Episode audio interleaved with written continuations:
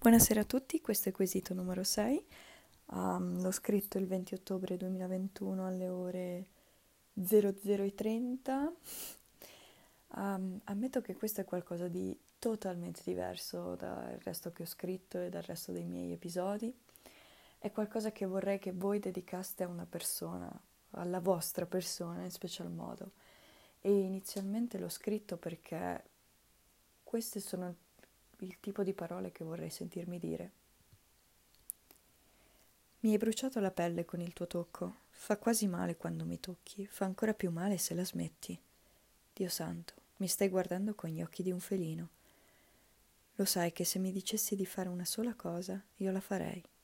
Mi hai stregato l'anima e il corpo, come disse il signor Darcy alla signorina Bennett. Ho cominciato a vederti tra la nebbia quando al posto del cellulare utilizzavi una torcia che puntavi lontano e non sulla punta delle tue Jordan come tutti gli altri. Non sembravi una persona disposta a sbilanciarti troppo.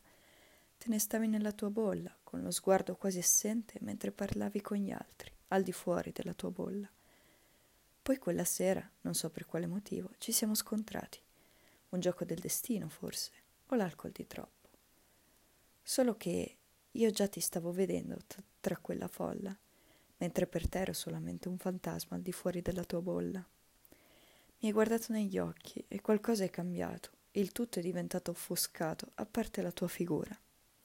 Scusami tanto, mi hai detto, rendendoti conto di esserti scontrato contro di me. Il tuo sguardo cazzo brucia, ma non riesco a distogliere l'attenzione da te.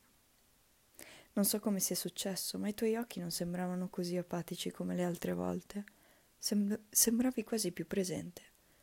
O forse è solo la mia patetica illusione. Con il tempo però la mia illusione è diventata realtà, perché mi hai fatto entrare nella tua bolla. Mi hai reso la tua bolla. E cazzo se mi piace. Mi basteresti tu, del tabacco, una panchina e una playlist su Spotify per tutta la vita. Che la vita sia solo un giorno, o sia per sempre, non ha importanza, perché con te il tempo non si può calcolare, con te non si può ragionare. Tutto non ha logica, ma ha senso. Mi fai impazzire, con i tuoi sentimenti spenti però accesi. Accesi quando mi fai ridere, quando mi fai piangere, quando mi torturi, quando mi fotti, in tutti i sensi in cui si può spiegare. Sei incorreggibile. I tuoi danni te li porti dietro da secoli, ma sei comunque incredibile.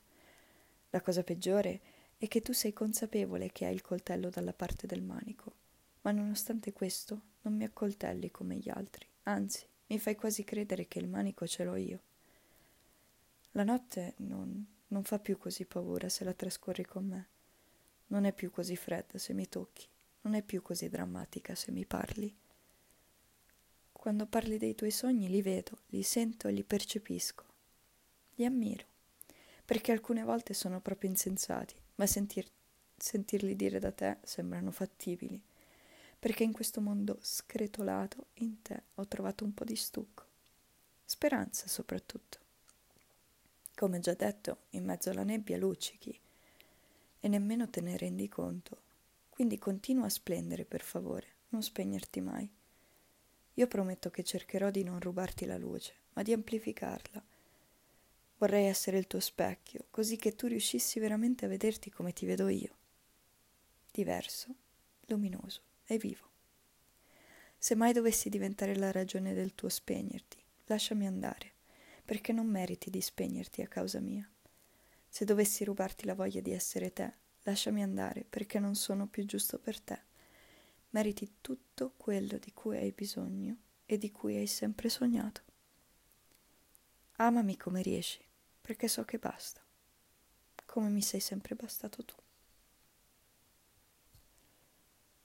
Quesito di oggi. Sei tu il mio specchio o è solo l'illusione della fine? Ciao a tutti.